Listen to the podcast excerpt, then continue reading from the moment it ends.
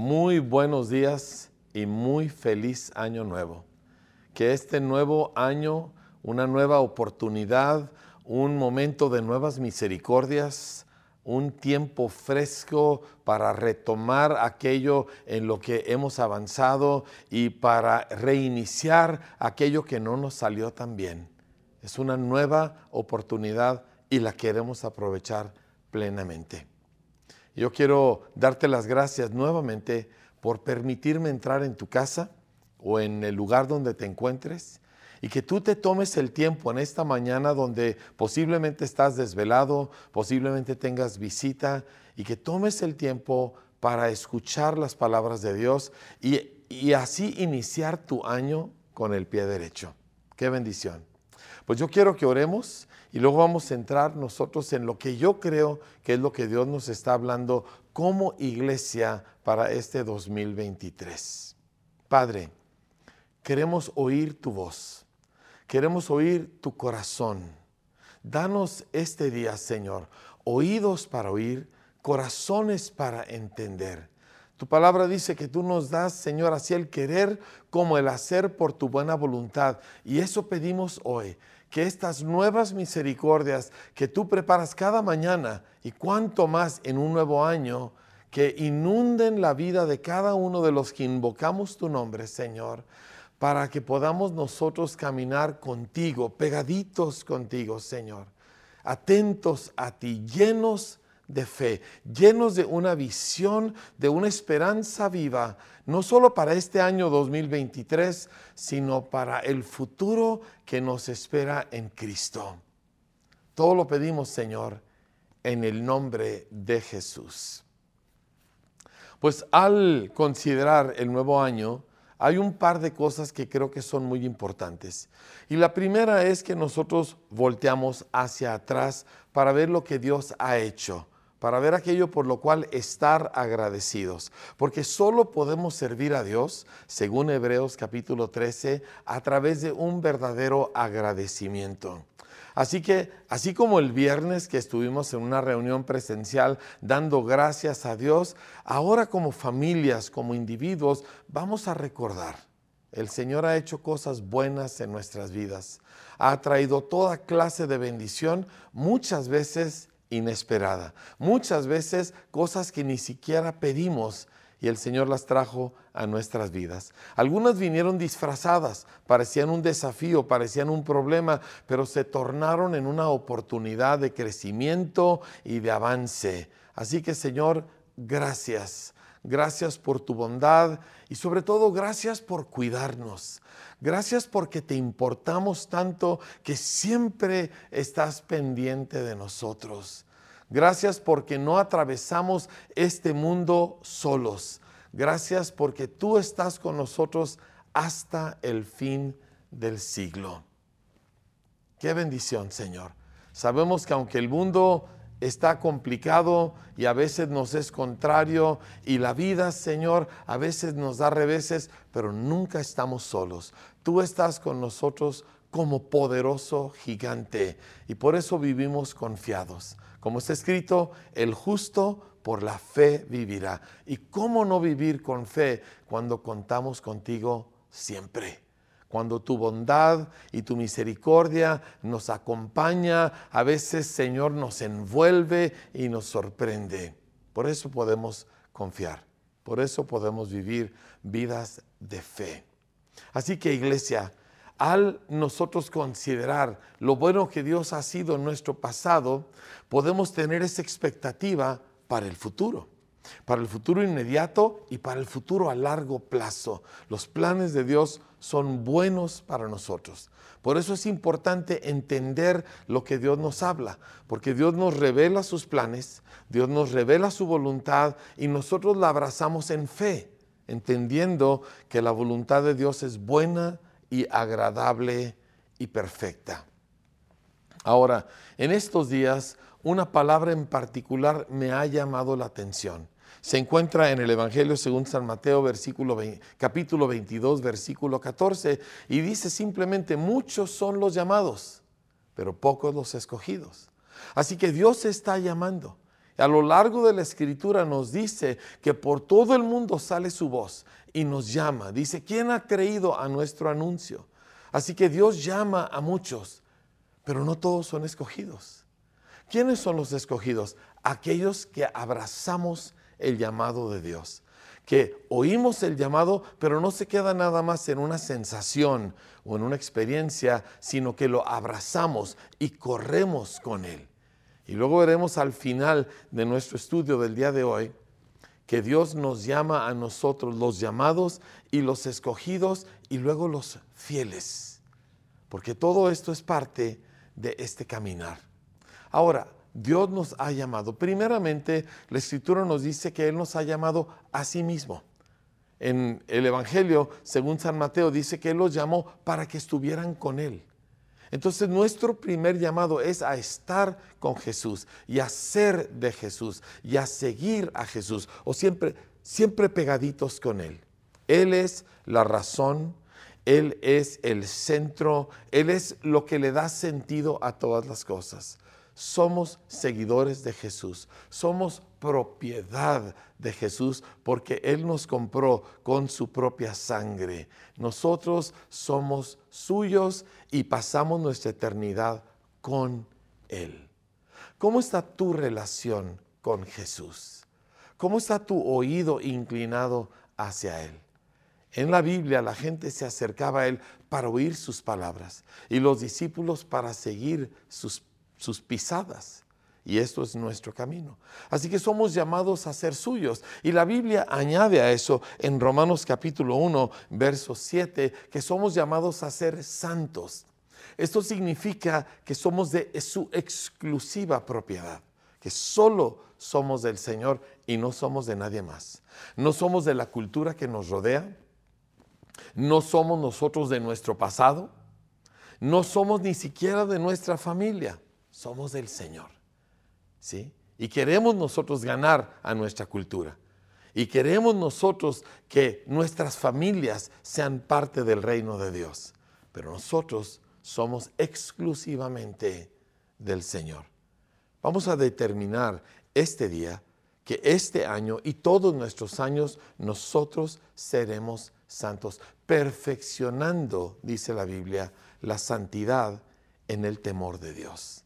Qué importante es para nosotros tener claro nuestro rumbo. Somos del Señor, somos exclusivamente del Señor. Eso simplifica nuestras decisiones. Ya sabemos cuando se nos ofrece algo, si es o no es. Ya sabemos cuando hay alguna tentación o alguna oportunidad, si es o no es, porque soy del Señor. Y eso define todo. Adicionalmente, a nosotros se nos llama a formar una comunidad. La escritura dice que somos llamados a ser santos con todos los que en cualquier lugar invocan el nombre del Señor Jesucristo, nuestro Salvador.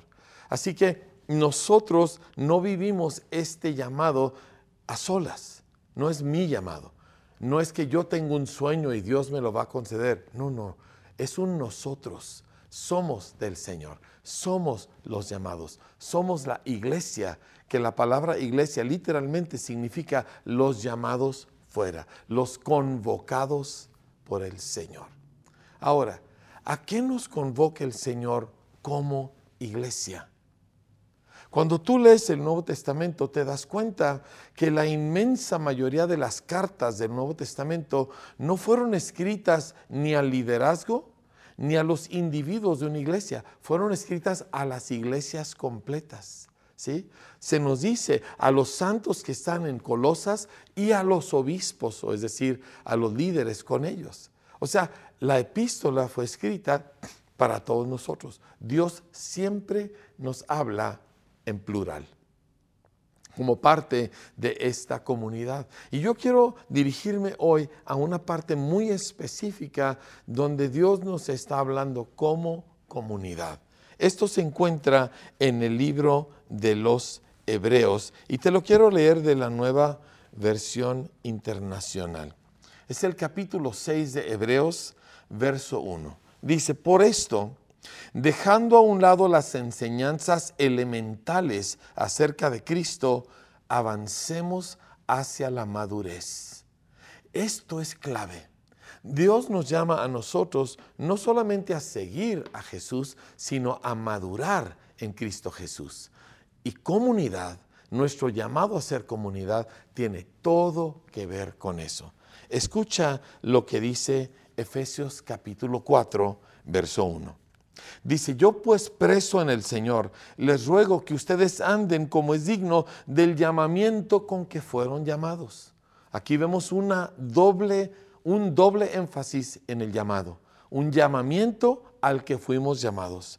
Dice, con toda humildad y mansedumbre, soportándose con paciencia los unos a los otros en amor, solícitos en guardar la unidad del Espíritu en el vínculo de la paz, un cuerpo y un espíritu, como fueron ustedes también llamados en una misma esperanza de su llamamiento. Así que nuevamente vemos este doble llamado, llamados a un llamamiento. El llamamiento es de Dios. Él lo diseñó, es de su iniciativa. No es mi sueño, mi llamado, mi talento, no, es aquello a lo que el Señor nos ha llamado a nosotros. Y abrazamos esto juntos. Y como resultado, maduramos. Porque madurez es tu destino y el mío, es nuestro destino. Escucha lo que dice aquí un poquito más adelante en Efesios capítulo 4. Dice así, Dice, y él mismo constituyó a unos apóstoles, a otros profetas, a otros evangelistas, a otros pastores y maestros, a fin de madurar a los santos para la obra del ministerio, para la edificación del cuerpo de Cristo.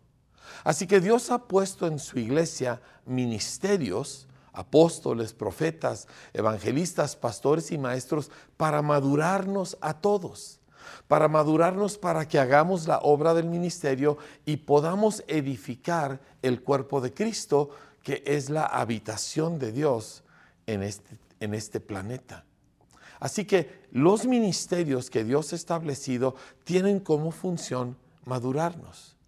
Pero madurar es un proceso que requiere no solo de la ayuda externa, sino también de nuestra respuesta. Por eso muchos son los llamados, pero no todos son escogidos, porque no todos abrazan el llamado. No todos dicen sí y no todos perseveran en abrazar el llamado. Pero aquellos que lo hacemos juntos, entonces empezamos a madurar y nos empezamos a parecer más y más al Señor Jesús. Escucha lo que continúa diciendo Efesios 4:14, perdón, 4:13. Dice, hasta que todos lleguemos a la unidad de la fe y del conocimiento del Hijo de Dios, a un varón perfecto, a la medida de la estatura de la plenitud de Cristo. Dice, para que ya no seamos niños fluctuantes, llevados por doquiera de todo viento de enseñanza, dice, por estratagema de hombres que para engañar emplean con astucia las artimañas del error, sino que siguiendo la verdad en amor, crezcamos. Todos nosotros maduremos, dice, en todo, en aquel que es la cabeza, esto es Cristo, de quien todo el cuerpo, bien concertado y unido entre sí, por todas las coyunturas que se ayudan mutuamente, según la actividad propia de cada miembro, recibe su crecimiento para ir edificándose en amor. Efesios 4 es un capítulo central para nosotros en este año. ¿Por qué? Porque Dios nos llama a madurar, pero es una madurez que viene juntos. Nadie madura solo. La razón que cuando nace un bebé Dios lo pone en familia es porque Él necesita esa familia, no solo para sostenerse físicamente, con alimento y cuidado, sino para madurar sin alguien que le enseñe, que lo instruye, que lo guíe, que lo corrija, que lo aliente, no puede madurar. Y así somos nosotros. Necesitamos al cuerpo de Cristo los unos a los otros. Necesitamos unir nuestras vidas en amor, en paciencia y en todos los demás elementos de una madurez para que todos podamos crecer. Ahora, madurez. Madurez no es algo que viene en automático. Y todos conocemos personas que teniendo edad para ser maduros no han madurado. Aquí me encantan las palabras del doctor Edwin Lewis Cole, que dijo lo siguiente. Dijo, la madurez no viene con los años, sino con la aceptación de responsabilidad. Y aquí está la clave. Cuando tú aceptas la responsabilidad del llamado, cuando tú aceptas la responsabilidad de una familia, cuando tú aceptas la responsabilidad del cuerpo de Cristo, entonces empezamos a madurar. Sin responsabilidad nadie podemos madurar. Pero hay algo todavía mayor. Sin responsabilidad nadie maduramos y sin madurar nadie podemos recibir la herencia que Cristo ha preparado para nosotros. Gálatas nos dice, entre tanto que el heredero es niño, en nada difiere del esclavo, aunque es heredero y dueño de todo. Así que imagínate, estamos nosotros en Cristo, porque Él nos salvó, pero si no maduramos, entonces nunca experimentaremos la riqueza y la plenitud de la herencia que Él nos ha dado en Cristo. ¿Y qué tragedia sería eso? Y se ve por todo el mundo. Cristianos inmaduros que no logran vencer el pecado, que no logran establecer buenas familias, que no logran prosperar ni en su persona ni económicamente y que no dan fruto y que no son útiles para los demás. Y es trágico porque todas esas cosas son parte de su destino en Cristo, pero por no madurar, ninguna de ellas se hace realidad. De hecho, muchas personas viven eternamente en estrechez económica porque no tienen la madurez para que Dios les pueda dar abundancia. Así que nosotros al madurar, pues solamente nos bendecimos a nosotros mismos. Bueno, no solamente, pero inicialmente nos bendecimos a nosotros mismos y a los que nos rodean y al Señor. Pero si no maduramos, viviremos siempre vidas estrechas, vidas de desierto, vidas donde vivimos al día y nunca tenemos ni lo suficiente para nosotros ni para los demás. No crecemos en sabiduría, no crecemos en fuerza, no crecemos en fe. Pero esto no es nuestro destino. Hablamos estas cosas, pero esperamos muchos mejores resultados para cada uno de nosotros. ¿Por qué? Porque habiendo oído el llamado, lo abrazamos y decimos, sí, Señor. Avancemos hacia la madurez, siguiendo a Jesucristo, creciendo en la verdad, creciendo en nuestra manera de ser útiles a los demás en el Señor, creciendo en la fe. Parte de la responsabilidad que uno adquiere a la medida que va madurando tiene que ver también con nuestra economía. Cuando uno es niño, uno recibe todo. Y el niño solo piensa en sí mismo. El niño no comparte regalos, no comparte alimentos, no comparte juguetes. Todo es para él, porque es inmaduro. A la medida que va madurando, aprende a compartir. Si tiene dulce, a compartirle a su hermanito o a su amiguito. Si tiene un juguete, a que puedan jugar dos o tres con el mismo juguete sin que haya un conflicto. ¿Sí? Todo esto es parte del proceso de madurar. Cuando llega la adolescencia y a la juventud y ya empieza a trabajar y a generar un recurso, se le pide a menudo que él cubra uno de los gastos de la casa. Esto es no solamente normal, es deseable. De hecho, desde antes, cuando está más pequeño, se le deben encargar tareas en la casa, como recoger sus juguetes o quizá lavar los platos, ¿verdad? Después de la comida, o sacar la basura o algo más. Todo esto es parte de madurar. En la familia de Dios es lo mismo. Cuando uno es bebé, llega al cuerpo de Cristo y todo es recibir atención y oración y ayuda y milagros, ¿verdad? Y consejos y visitas. Pero llega un momento donde ahora a uno le toca aportar al bienestar de la familia, de la casa de Dios. Y uno empieza a hacerse responsable en servicio, en atender a la persona que llega que no conoce nada, en, ser paciente con alguien que quizá ha, hecho algo indebido, pero también en lo económico. como miembros maduros del cuerpo de Cristo, nosotros entendemos la responsabilidad del costo de una iglesia del costo de llevar el mensaje de Cristo, de enviar obreros a diferentes partes de la región y del país. Y con gusto lo abrazamos. ¿Por qué? Porque es mi familia. Es la casa de Dios, de la cual yo soy parte. Dios me ha hecho miembro junto con todos nosotros de su familia. Y con gusto abrazo esa responsabilidad. ¿Y qué sucede cuando abrazo la responsabilidad? El Padre me puede entregar la herencia. Como iglesia y como individuos, el Padre nos puede dar todo aquello que Él ha preparado para nosotros. Nos puede entregar nuestra ciudad, nuestra región, nos puede entregar nuevas partes del país para alcanzar para Cristo, nos puede entregar una abundancia con la cual podemos bendecir nosotros a otros. Acabo de recibir noticias de una congregación que Dios los ha bendecido tanto que ellos están ayudando a sostener un orfanatorio del gobierno. Imagínate que la iglesia pueda bendecir aún a la ciudad. Esto es parte de nuestra visión porque es parte de su visión. Así que Dios nos ha llamado a ser de Jesús, a cumplir su propósito en la tierra a ser parte de una comunidad en la cual maduramos, de la cual nos hacemos responsables para poder recibir la herencia de Dios.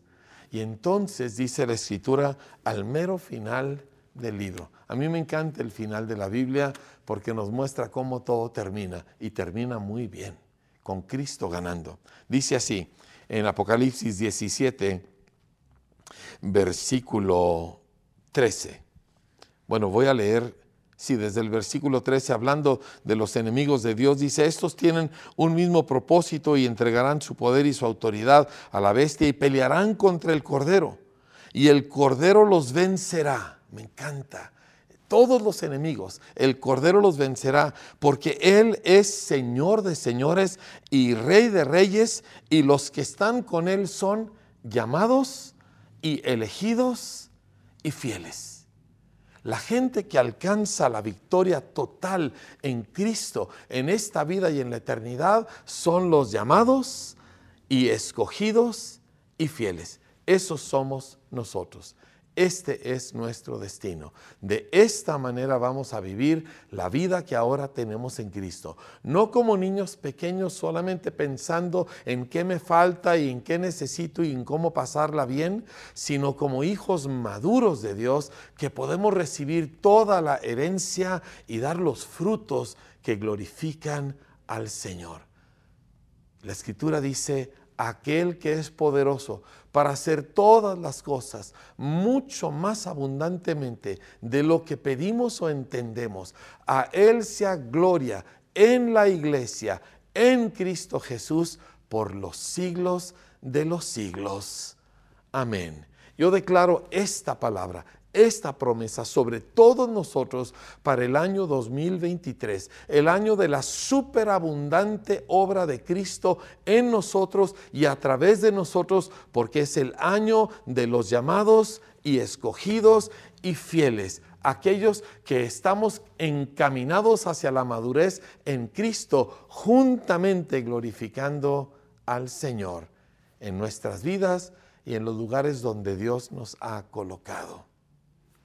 Quiero cerrar este tiempo con una oración por todos nosotros. Quiero que te unas en fe conmigo y que juntos a través del Espíritu Santo podamos conectarnos con los propósitos eternos de Dios. Padre, Hoy pido por cada miembro de tu iglesia, todos los que invocamos tu nombre, todos los que ahora estamos, Señor, escuchando estas palabras, pido que tu Espíritu Santo nos conecte al llamado con el que hemos sido llamados, el llamamiento santo de Cristo en el cual somos tuyos, pero no como niños, sino como comunidad que madura en Cristo y refleja tu gloria, Señor. Te pido que este sea el año donde toda tu iglesia entramos en aquella madurez que nos permite participar de nuestra herencia en Cristo Jesús. Y Señor, como está escrito, que a ti sea la gloria en nosotros, en Cristo Jesús, por los siglos de los siglos. Amén. Muy feliz y bienaventurado 2023. Que el Señor nos sorprenda a todos y Él reciba siempre toda la gloria.